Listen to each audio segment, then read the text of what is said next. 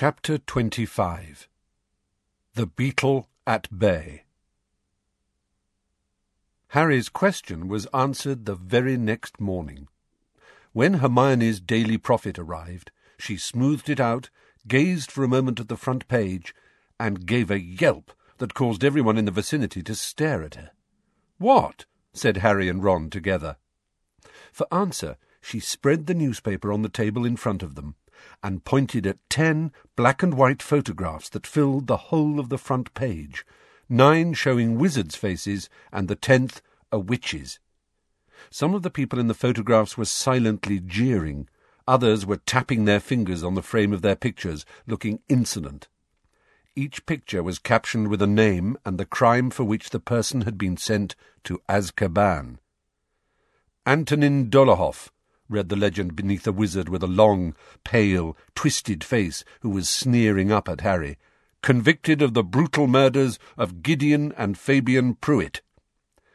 Augustus Rookwood, said the caption beneath a pock-marked man with greasy hair who was leaning against the edge of his picture, looking bored. Convicted of leaking Ministry of Magic secrets to he who must not be named but Harry's eyes were drawn to the picture of the witch. Her face had leapt out at him the moment he had seen the page. She had long, dark hair that looked unkempt and straggly in the picture, though he had seen it sleek, thick, and shining. She glared up at him through heavily lidded eyes, an arrogant, disdainful smile playing around her thin mouth. Like Sirius, she retained vestiges of great good looks, but something, perhaps Azkaban, had taken most of her beauty. Bellatrix Lestrange, convicted of the torture and permanent incapacitation of Frank and Alice Longbottom. Hermione nudged Harry and pointed at the headline over the pictures, which Harry, concentrating on Bellatrix, had not yet read. Mass breakout from Azkaban. Ministry fears Black is rallying point for old Death Eaters. Black, said Harry loudly. Not shh, whispered Hermione desperately. Not so loud. Just read it. The Ministry of Magic announced late last night that there has been a mass breakout from Azkaban. Speaking to reporters in his private office, Cornelius Fudge, Minister for Magic, confirmed that ten high security prisoners escaped in the early hours of yesterday evening and that he has already informed the Muggle Prime Minister of the dangerous nature of these individuals. We find ourselves, most unfortunately, in the same position we were two and a half years ago, when the murderer Sirius Black escaped, said Fudge last night. Nor do we think the two breakouts are unrelated. An escape of this magnitude suggests outside help, and we must remember that Black as the first person ever to break out of Azkaban, would be ideally placed to help others follow in his footsteps. We think it likely that these individuals, who include Black's cousin Bellatrix Lestrange, have rallied around Black as their leader. We are, however, doing all we can to round up the criminals, and we beg the magical community to remain alert and cautious. On no account should any of these individuals be approached. There you are, Harry, said Ron, looking awestruck. That's why he was happy last night. I don't believe this, snarled Harry. Fudge is blaming the breakout on Sirius. What other options does he have? said Hermione bitterly. He can hardly say, Sorry, everyone, Dumbledore warned me this might happen. The Azkaban guards have joined Lord Voldemort. Stop whimpering, Ron. And now Voldemort's worst supporters have broken out too. I mean, he's spent a good six months telling everyone you and Dumbledore are liars, hasn't he? Hermione ripped open the newspaper and began to read the report inside, while Harry looked around the great hall. He could not understand why his fellow students were not looking scared, or at least discussing the terrible piece of news on the front page. But very few of them took the newspaper every day like Hermione.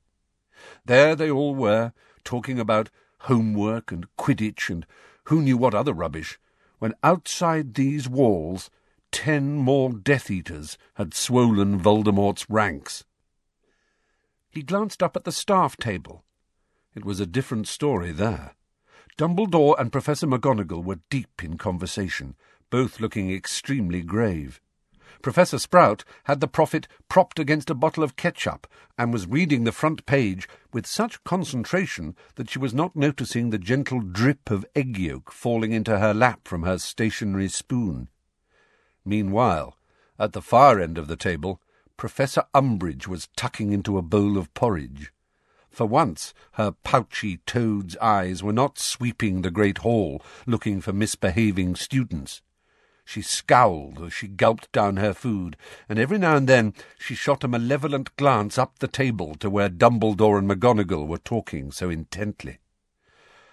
Oh, my, said Hermione wonderingly, still staring at the newspaper. What now? said Harry quickly. He was feeling jumpy. It's horrible, said Hermione, looking shaken.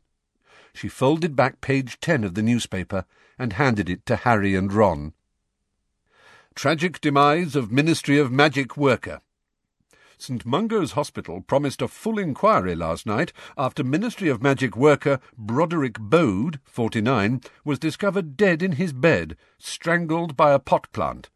Healers called to the scene were unable to revive Mr. Bode, who had been injured in a workplace accident some weeks prior to his death.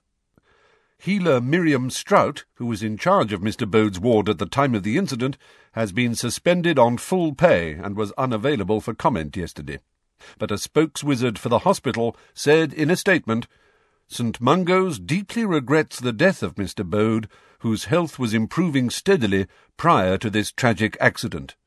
We have strict guidelines on the decorations permitted on our wards, but it appears that Healer Strout, busy over the Christmas period, overlooked the dangers of the plant on Mr. Bode's bedside table. As his speech and mobility improved, Healer Strout encouraged Mr. Bode to look after the plant himself, unaware that it was not an innocent flitter bloom, but a cutting of devil's snare, which, when touched by the convalescent Mr. Bode, throttled him instantly. St. Mungo's is as yet unable to account for the presence of the plant on the ward, and asks any witch or wizard with information to come forward. Bode, said Ron. Bode. It rings a bell.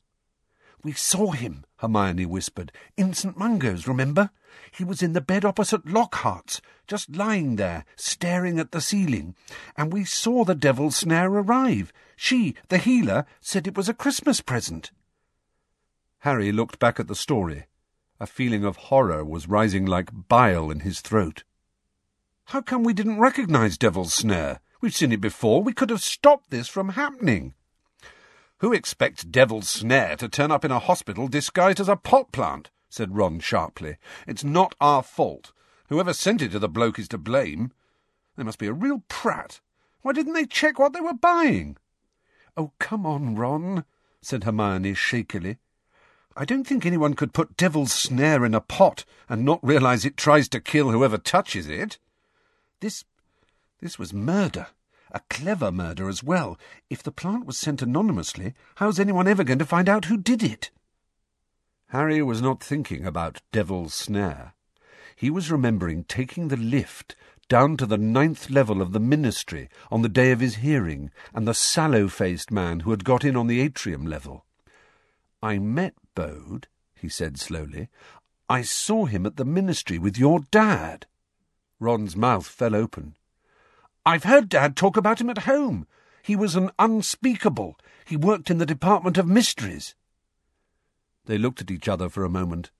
Then Hermione pulled the newspaper back towards her, closed it, glared for a moment at the pictures of the ten escaped Death Eaters on the front, then leapt to her feet. Where are you going? said Ron, startled. To send a letter, said Hermione, swinging her bag onto her shoulder.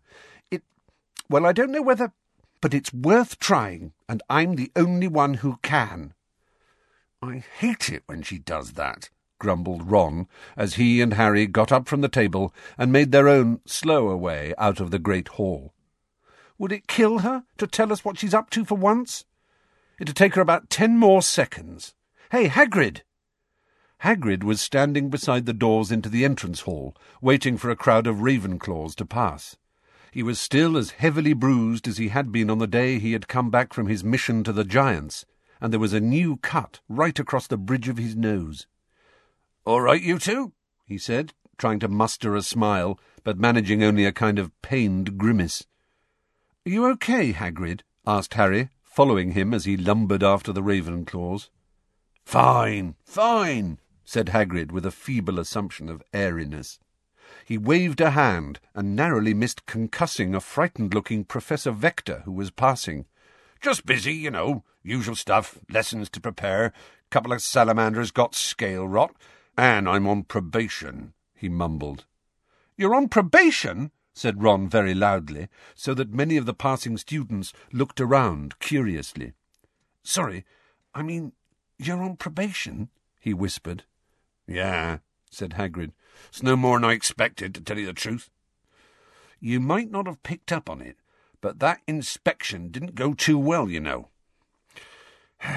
anyway, he sighed deeply.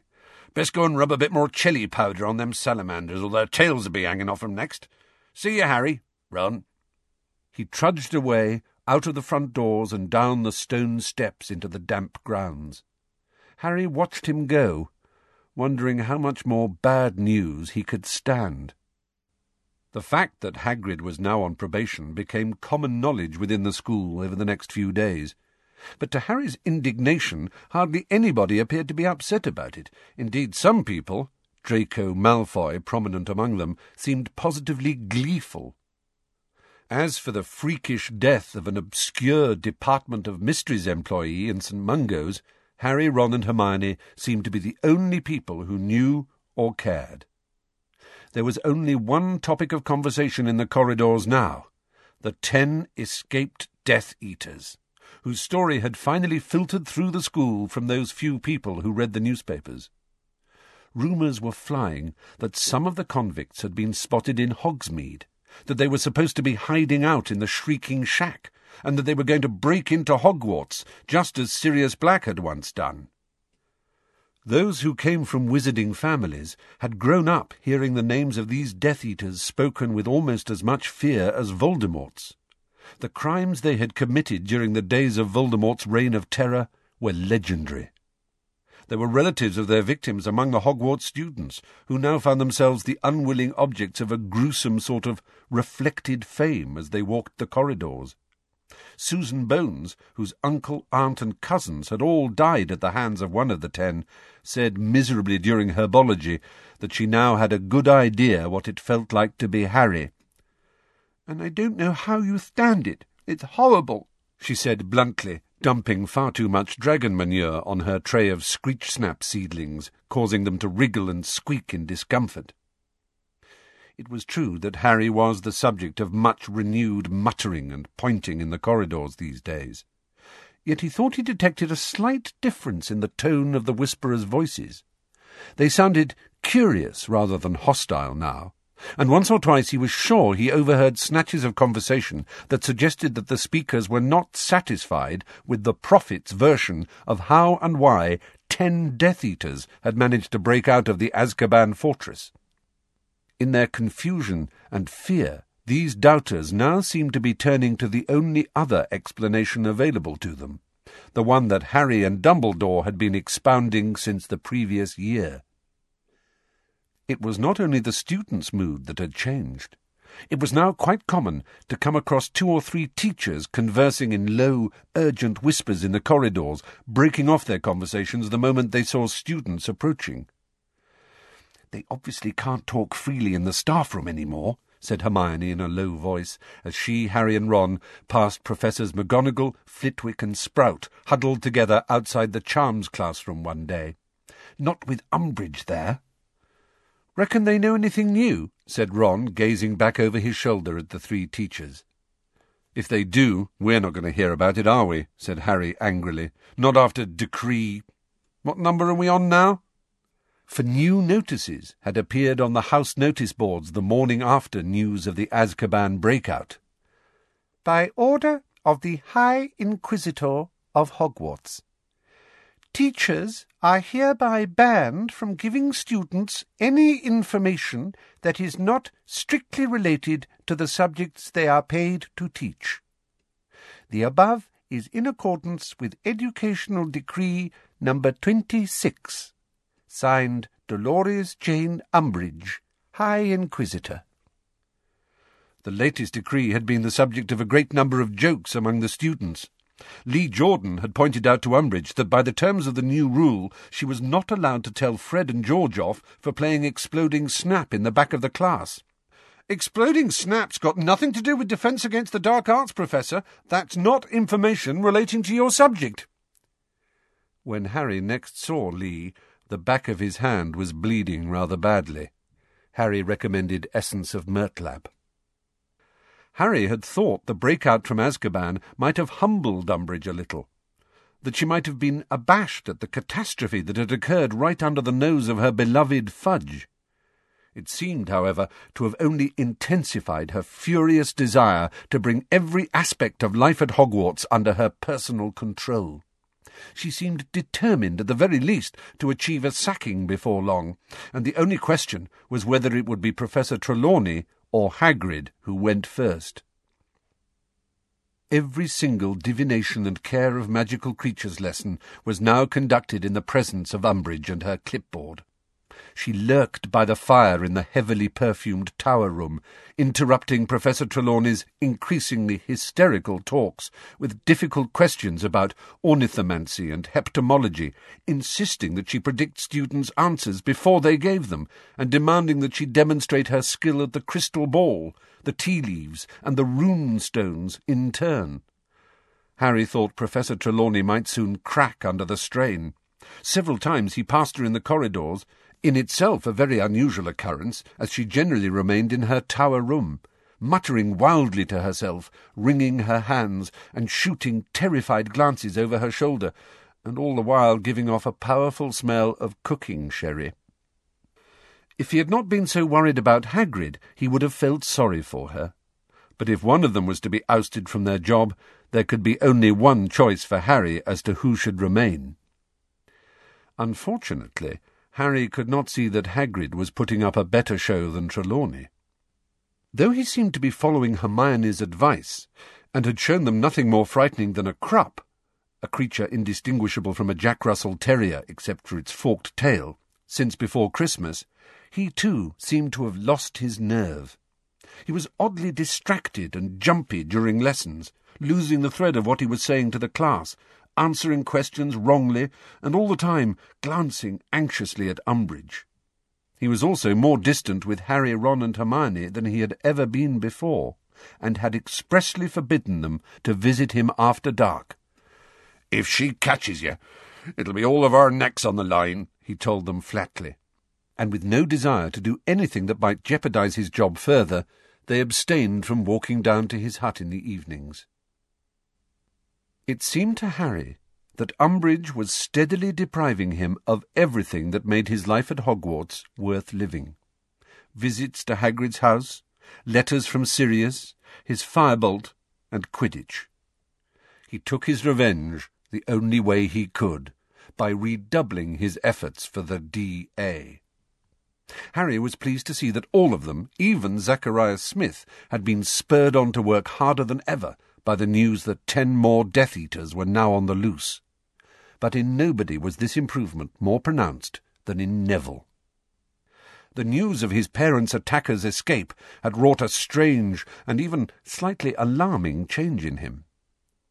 He had not once mentioned his meeting with Harry, Ron, and Hermione on the closed ward in St. Mungo's, and taking their lead from him, they had kept quiet about it too nor had he said anything on the subject of Bellatrix and her fellow torturer's escape. In fact, Neville barely spoke during the DA meetings any more, but worked relentlessly on every new jinx and counter-curse Harry taught them, his plump face screwed up in concentration, apparently indifferent to injuries or accidents, and working harder than anyone else in the room. He was improving so fast it was quite unnerving, and when Harry taught them the shield charm, a means of deflecting minor jinxes so that they rebounded upon the attacker, only Hermione mastered the charm faster than Neville. Harry would have given a great deal to be making as much progress at Occlumency as Neville was making during the DA meetings. Harry's sessions with Snape, which had started badly enough, were not improving. On the contrary, Harry felt he was getting worse with every lesson. Before he had started studying occlumency, his scar had prickled occasionally, usually during the night, or else following one of those strange flashes of Voldemort's thoughts or mood that he experienced every now and then. Nowadays, however, his scar hardly ever stopped prickling, and he often felt lurches of annoyance or cheerfulness that were unrelated to what was happening to him at the time, which were always accompanied by a particularly painful twinge from his scar. He had the horrible impression that he was slowly turning into a kind of aerial that was tuned in to tiny fluctuations in Voldemort's mood, and he was sure he could date this increased sensitivity firmly from his first occlumency lesson with Snape. What was more, he was now dreaming about walking down the corridor towards the entrance to the Department of Mysteries almost every night dreams which always culminated in him standing longingly in front of the plain black door. Maybe it's a bit like an illness, said Hermione, looking concerned when Harry confided in her and Ron. A fever or something. It has to get worse before it gets better. The lessons with Snape are making it worse, said Harry flatly. I'm getting sick of my scar hurting, and I'm getting bored with walking down that corridor every night. He rubbed his forehead angrily. I just wish the door would open. I'm sick of standing staring at it. That's not funny, said Hermione sharply. Dumbledore doesn't want you to have dreams about that corridor at all, or he wouldn't have asked Snape to teach you occlumency. You're just going to have to work a bit harder in your lessons. I am working, said Harry, nettled. You try it some time. Snape trying to get inside your head. It's not a bundle of laughs, you know. Maybe, said Ron slowly. Maybe what? said Hermione rather snappishly. Maybe it's not Harry's fault he can't close his mind, said Ron darkly. What do you mean? said Hermione. Well, maybe Snape isn't really trying to help Harry. Harry and Hermione stared at him. Ron looked dark and meaningfully from one to the other. Maybe, he said again in a lower voice, he's actually trying to open Harry's mind a bit wider. Make it easier for you know. Shut up, Ron, said Hermione angrily. How many times have you suspected Snape, and when have you ever been right? Dumbledore trusts him. He works for the Order. That ought to be enough. He used to be a Death Eater, said Ron stubbornly, and we've never seen proof that he really swapped sides. Dumbledore trusts him, Hermione repeated. And if we can't trust Dumbledore, we can't trust anyone.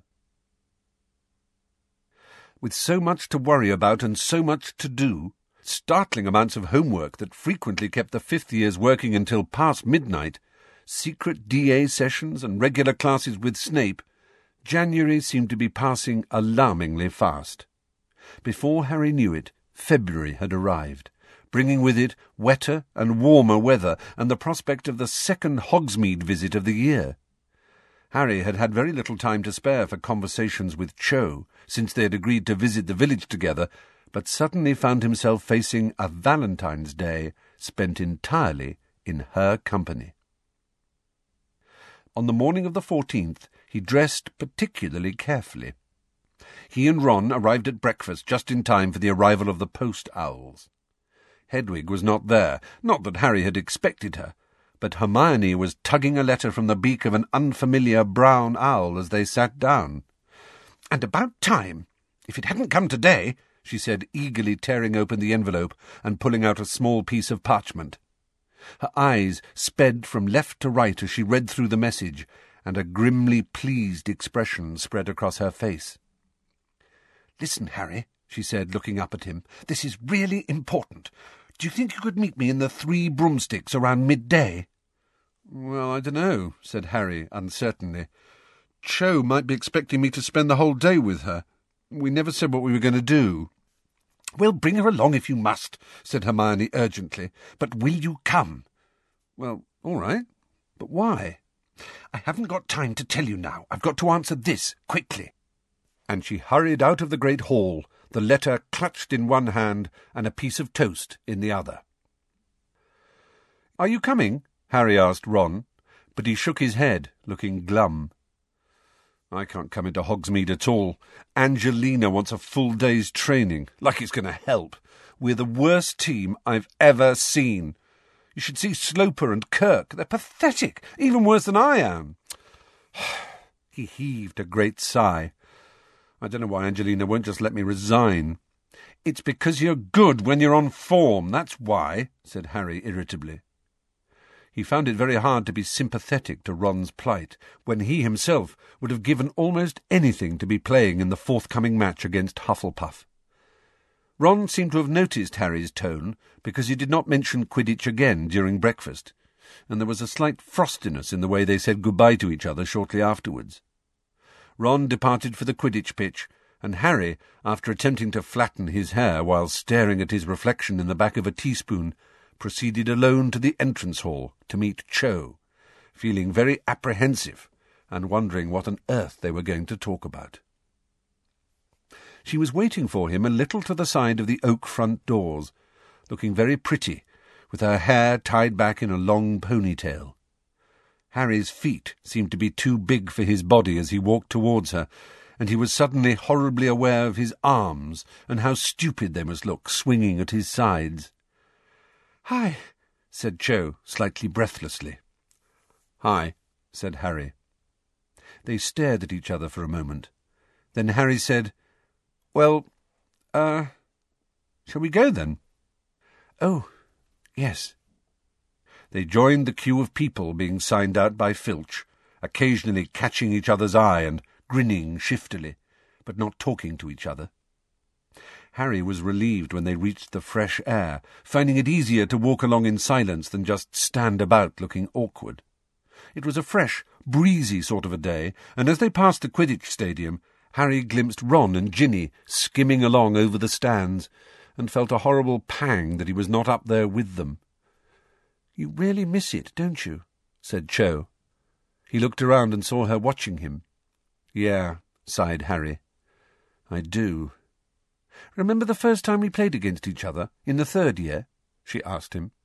Yeah, said Harry, grinning. You kept blocking me. And Wood told you not to be a gentleman and knock me off my broom if you had to, said Cho, smiling reminiscently. I heard he got taken on by Pride of Portree. Is that right? No, it was Puddlemere United. I saw him at the World Cup last year. Oh, I saw you there too, remember? We were on the same campsite. It was really good, wasn't it? The subject of the Quidditch World Cup carried them all the way down the drive and out through the gates. Harry could hardly believe how easy it was to talk to her, no more difficult, in fact, than talking to Ron and Hermione, and he was just starting to feel confident and cheerful when the large gang of Slytherin girls passed them, including Pansy Parkinson, Potter and Chang! screeched Pansy to a chorus of snide giggles. Ugh, Chang, I don't think much of your taste. At least Diggory was good looking. The girls sped up, talking and shrieking in a pointed fashion, with many exaggerated glances back at Harry and Cho, leaving an embarrassed silence in their wake. Harry could think of nothing else to say about Quidditch, and Cho, slightly flushed, was watching her feet. So, where do you want to go? Harry asked as they entered Hogsmeade. The high street was full of students, ambling up and down, peering into the shop windows and messing about together on the pavements. Oh, I don't mind, said Cho, shrugging. Um, shall we just have a look in the shops or something? They wandered towards Dervish and Bangs. A large poster had been stuck up in the window, and a few Hogsmeaders were looking at it. They moved aside when Harry and Cho approached, and Harry found himself staring once more at the pictures of the ten escaped Death Eaters. The poster, by order of the Ministry of Magic, offered a thousand galleon reward to any witch or wizard with information leading to the recapture of any of the convicts pictured. It's funny, isn't it? said Cho in a low voice, gazing up at the pictures of the Death Eaters. Remember when that Sirius Black escaped, and there were Dementors all over Hogsmeade looking for him? And now ten Death Eaters are on the loose, and there are no Dementors anywhere. Yeah, said Harry, tearing his eyes away from Bellatrix Lestrange's face to glance up and down the High Street. Yeah, that is weird. He wasn't sorry that there were no Dementors nearby, but now he came to think of it, their absence was highly significant. They had not only let the Death Eaters escape, they weren't bothering to look for them.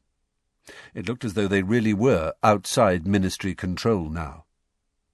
The ten escaped Death Eaters were staring out of every shop window he and Cho passed. It started to rain as they passed Scrivenshaft's. Cold, heavy drops of water kept hitting Harry's face and the back of his neck. Um, do you want to get a coffee? said Cho tentatively, as the rain began to fall more heavily. Yeah, all right, said Harry, looking around. Where? Oh, there's a really nice place just up here. Haven't you ever been to Madame Puddifoot's? she said brightly, leading him up a side road and into a small tea shop that Harry had never noticed before. It was a cramped, steamy little place where everything seemed to have been decorated with frills or bows. Harry was reminded unpleasantly of Umbridge's office. Cute, isn't it? said Cho happily. Uh, yeah, said Harry untruthfully. Look, she's decorated it for Valentine's Day, said Cho, indicating a number of golden cherubs that were hovering over each of the small circular tables, occasionally throwing pink confetti over the occupants. Ah! They sat down at the last remaining table, which was over by the steamy window. Roger Davies, the Ravenclaw Quidditch captain, was sitting about a foot and a half away with a pretty blonde girl. They were holding hands. The sight made Harry feel uncomfortable, particularly when, looking around the tea shop, he saw that it was full of nothing but couples, all of them holding hands. Perhaps Cho would expect him to hold her hand. "'What can I get you, my dears?' said Madame Puddifoot, a very stout woman with a shiny black bun, squeezing between their table and Roger Davies's with great difficulty. "'Two coffees, please,' said Cho. In the time it took for their coffees to arrive, Roger Davies and his girlfriend had started kissing over their sugar bowl. Harry wished they wouldn't. He felt that Davies was setting a standard with which Cho would soon expect him to compete. He felt his face growing hot and tried staring out of the window, but he was so steamed up he couldn't see the street outside. To postpone the moment when he would have to look at Cho, he stared up at the ceiling as though examining the paintwork, and received a handful of confetti in the face from their hovering cherub. After a few more painful minutes, Cho mentioned Umbridge. Harry seized on the subject with relief, and they passed a few happy moments abusing her. But the subject had already been so thoroughly canvassed during DA meetings, it did not last very long. Silence fell again. Harry was very conscious of the slurping noises coming from the table next door, and cast wildly around for something else to say. Uh, listen, do you want to come with me to the Three Broomsticks at lunchtime? I'm meeting Hermione Granger there. Cho raised her eyebrows. You're meeting Hermione Granger? Today? Yeah, well, she asked me to, so I thought I would. Do you want to come with me? She said it wouldn't matter if you did.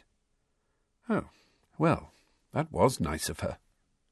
But Cho did not sound as though she thought it was nice at all. On the contrary, her tone was cold, and all of a sudden she looked rather forbidding. A few more minutes passed in total silence, Harry drinking his coffee so fast that he would soon need a fresh cup. Beside them, Roger Davies and his girlfriend seemed glued together at the lips. Cho's hand was lying on the table beside her coffee, and Harry was feeling a mounting pressure to take hold of it. Just do it, he told himself, as a fount of mingled panic and excitement surged up inside his chest. Just reach out and grab it. Amazing how much more difficult it was to extend his arm twelve inches and touch her hand than it was to snatch a speeding snitch from mid-air. But just as he moved his hand forwards, Cho took hers off the table. She was now watching Roger Davies kissing his girlfriend with a mildly interested expression. He asked me out, you know, she said in a quiet voice. A couple of weeks ago. Roger. I turned him down, though. Harry, who had grabbed the sugar bowl to excuse his sudden lunging movement across the table, could not think why she was telling him this. If she wished she was sitting at the next table being heartily kissed by Roger Davies, why had she agreed to come out with him? He said nothing. Their cherub threw another handful of confetti over them. Some of it landed in the last cold dregs of coffee Harry had been about to drink. I came in here with Cedric last year, said Cho. In the second or so it took for him to take in what she had said, Harry's insides had become glacial. He could not believe she wanted to talk about Cedric now, while kissing couples surrounded them and a cherub floated over their heads. Cho's voice was rather higher when she spoke again. I've been meaning to ask you for ages. Did Cedric...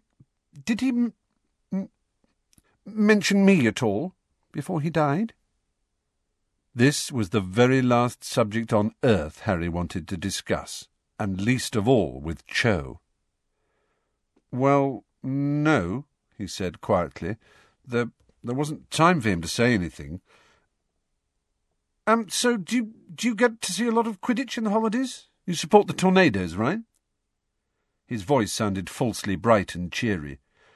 To his horror, he saw that her eyes were swimming with tears again, just as they had been after the last DA meeting before Christmas. Look, he said desperately, leaning in so that nobody else could overhear, let's not talk about Cedric right now.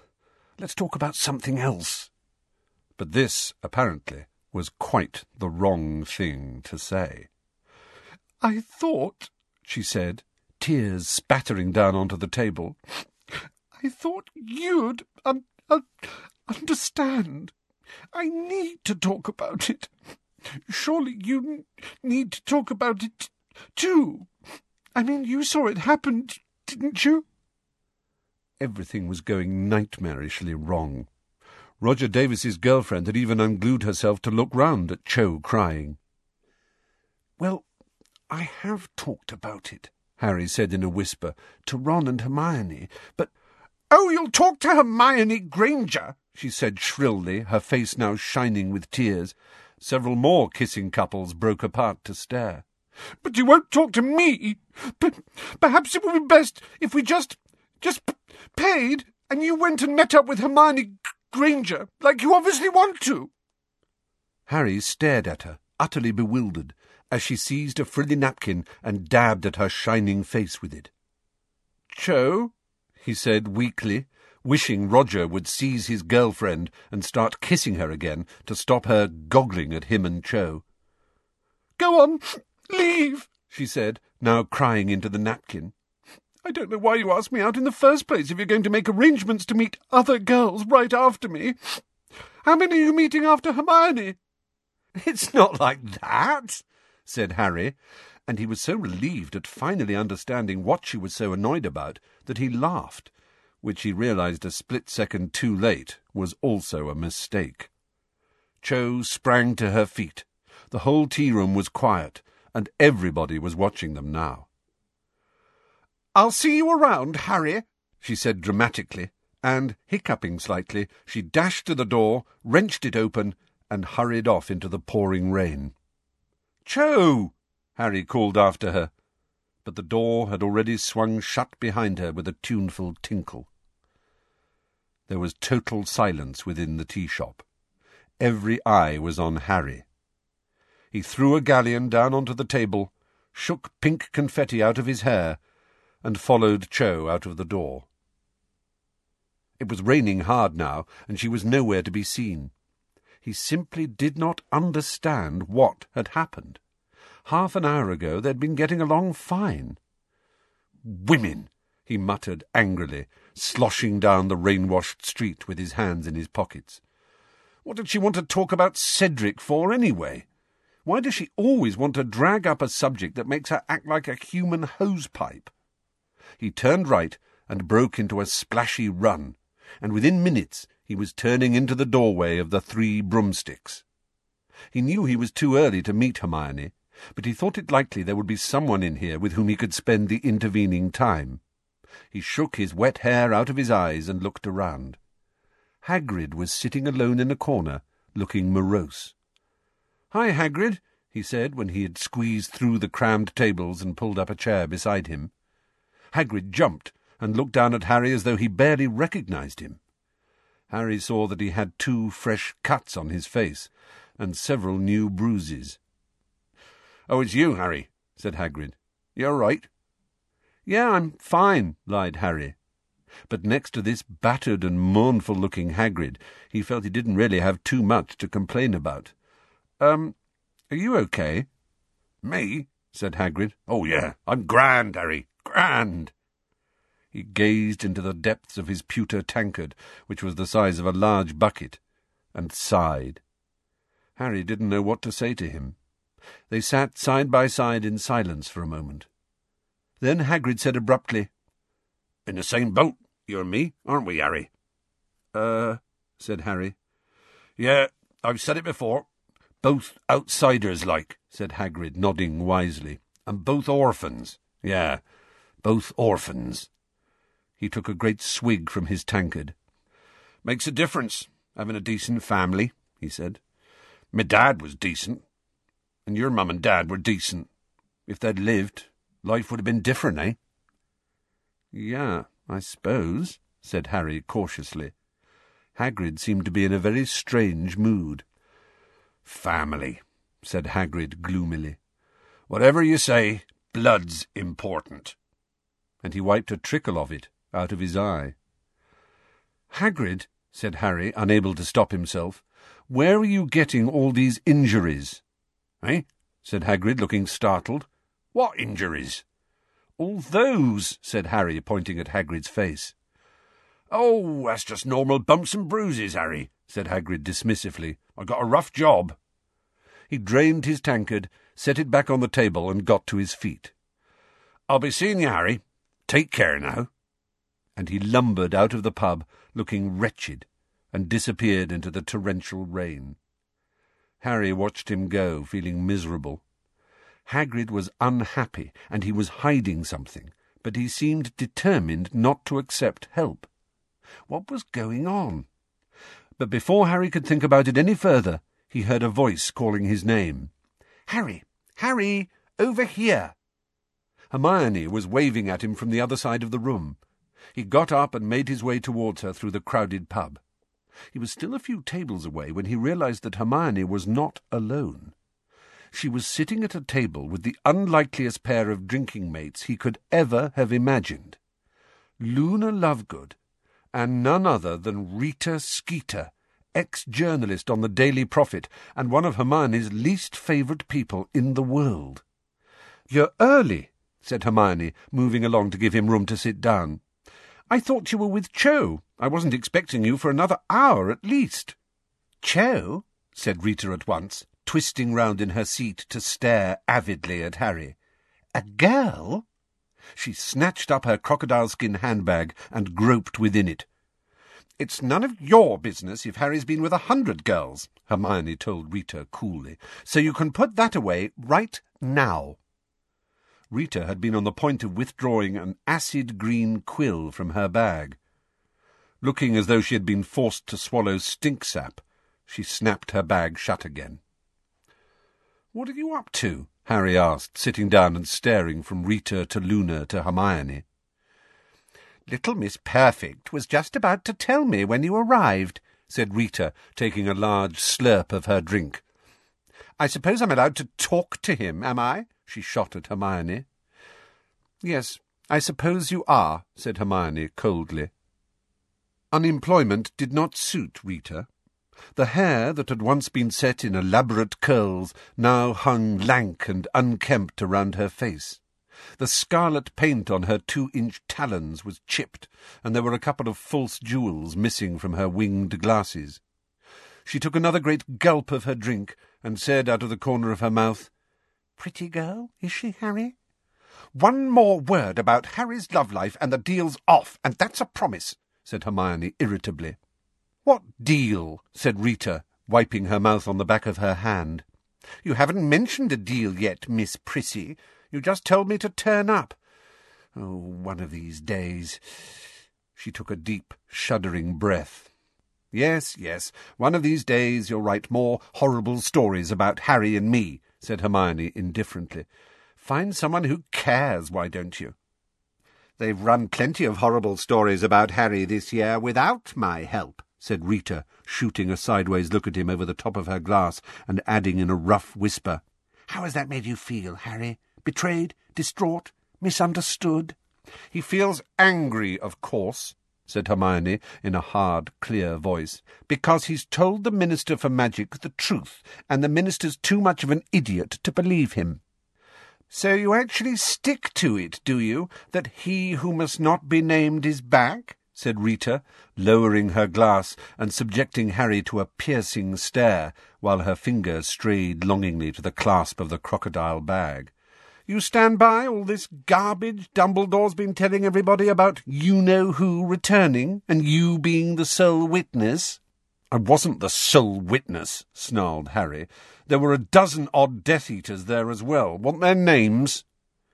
I'd love them, breathed Rita, now fumbling in her bag once more, and gazing at him as though he was the most beautiful thing she had ever seen. A great bold headline. Potter accuses. A subheading. Harry Potter names Death Eaters still among us. And then, beneath a nice big photograph of you, Disturbed teenager survivor of you-know-whose attack, Harry Potter, 15, caused outrage yesterday by accusing respectable and prominent members of the wizarding community of being Death Eaters. The quick quotes quill was actually in her hand and halfway to her mouth when the rapturous expression on her face died. But of course, she said, lowering the quill and looking daggers at Hermione, Little Miss Perfect wouldn't want that story out there, would she? As a matter of fact, said Hermione sweetly, that's exactly what Little Miss Perfect does want. Rita stared at her. So did Harry. Luna, on the other hand, sang Weasley is our king dreamily under her breath and stirred her drink with a cocktail onion on a stick. You want me to report what he says about he who must not be named? Rita asked Hermione in a hushed voice. Yes, I do, said Hermione. The true story, all the facts, exactly as Harry reports them. He'll give you all the details. He'll tell you the names of the undiscovered Death Eaters he saw there. He'll tell you what Voldemort looks like now. Oh, get a grip on yourself she added contemptuously, throwing a napkin across the table, for at the sound of Voldemort's name Rita had jumped so badly she had slopped half her glass of fire whisky down herself. Rita blotted the front of her grubby raincoat, still staring at Hermione. Then she said baldly, The Prophet wouldn't print it. In case you haven't noticed, nobody believes his cock and bull story. Everyone thinks he's delusional. Now, if you let me write the story from that angle, we don't need another story about how Harry's lost his marbles, said Hermione angrily. We've had plenty of those already, thank you. I want him given the opportunity to tell the truth. There's no market for a story like that, said Rita coldly. You mean the Prophet won't print it because Fudge won't let them, said Hermione irritably. Rita gave Hermione a long, hard look. Then, leaning forwards across the table towards her, she said in a business-like tone, All right, Fudge is leaning on the Prophet, but it comes to the same thing. They won't print a story that shows Harry in a good light. Nobody wants to read it. It's against the public mood. This last Azkaban breakout has got people quite worried enough. People just don't want to believe you-know-who's back. So the Daily Prophet exists to tell people what they want to hear, does it? said Hermione scathingly. Rita sat up straight again, her eyebrows raised, and drained her glass of fire whisky. The Prophet exists to sell itself, you silly girl, she said coldly. My dad thinks it's an awful paper, said Luna, chipping into the conversation unexpectedly. Sucking on her cocktail onion, she gazed at Rita with her enormous, protuberant, slightly mad eyes. He publishes important stories he thinks the public needs to know. He doesn't care about making money. Rita looked disparagingly at Luna. I'm guessing your father runs some stupid little village newsletter, she said. Probably twenty-five ways to mingle with muggles and the dates of the next bring and fly sale. No, said Luna, dipping her onion back into her gilly water. He's the editor of the Quibbler. Rita snorted so loudly that people at a nearby table looked round in alarm. Important stories he thinks the public needs to know, eh? she said witheringly. I could manure my garden with the contents of that rag. Well, this is your chance to raise the tone of it a bit, isn't it? said Hermione pleasantly. Luna says her father's quite happy to take Harry's interview. That's who'll be publishing it. Rita stared at them both for a moment, then let out a great whoop of laughter. The Quibbler! she said, cackling. You think people will take him seriously if he's published in the Quibbler? Some people won't, said Hermione in a level voice. But the Daily Prophet's version of the Azkaban breakout had some gaping holes in it. I think a lot of people will be wondering whether there isn't a better explanation of what happened, and if there's an alternative story available, even if it's published in a. She glanced sideways at Luna. In a well, an unusual magazine, I think they might be rather keen to read it. Rita didn't say anything for a while, but eyed Hermione shrewdly, her head a little to one side. All right. Let's say for a moment I'll do it, she said abruptly. What kind of fee am I going to get? I don't think Daddy exactly pays people to write for the magazine, said Luna dreamily. They do it because it's an honour and of course to see their names in print. Rita Skeeter looked as though the taste of stinksap was strong in her mouth again as she rounded on Hermione. I'm supposed to do this for free? Well, yes, said Hermione calmly, taking a sip of her drink. Otherwise, as you very well know, I will inform the authorities that you are an unregistered animagus. Of course, the Prophet might give you rather a lot for an insider's account of life in Azkaban. Rita looked as though she would have liked nothing better than to seize the paper umbrella sticking out of Hermione's drink and thrust it up her nose. I don't suppose I've got any choice, have I? said Rita, her voice shaking slightly. She opened her crocodile bag once more, withdrew a piece of parchment, and raised her quick quotes quill. Daddy will be pleased, said Luna brightly. A muscle twitched in Rita's jaw. OK, Harry, said Hermione, turning to him. Ready to tell the public the truth? I suppose, said Harry, watching Rita balancing the quick quotes quill at the ready on the parchment between them. Fire away, then, Rita, said Hermione serenely, fishing a cherry out from the bottom of her glass.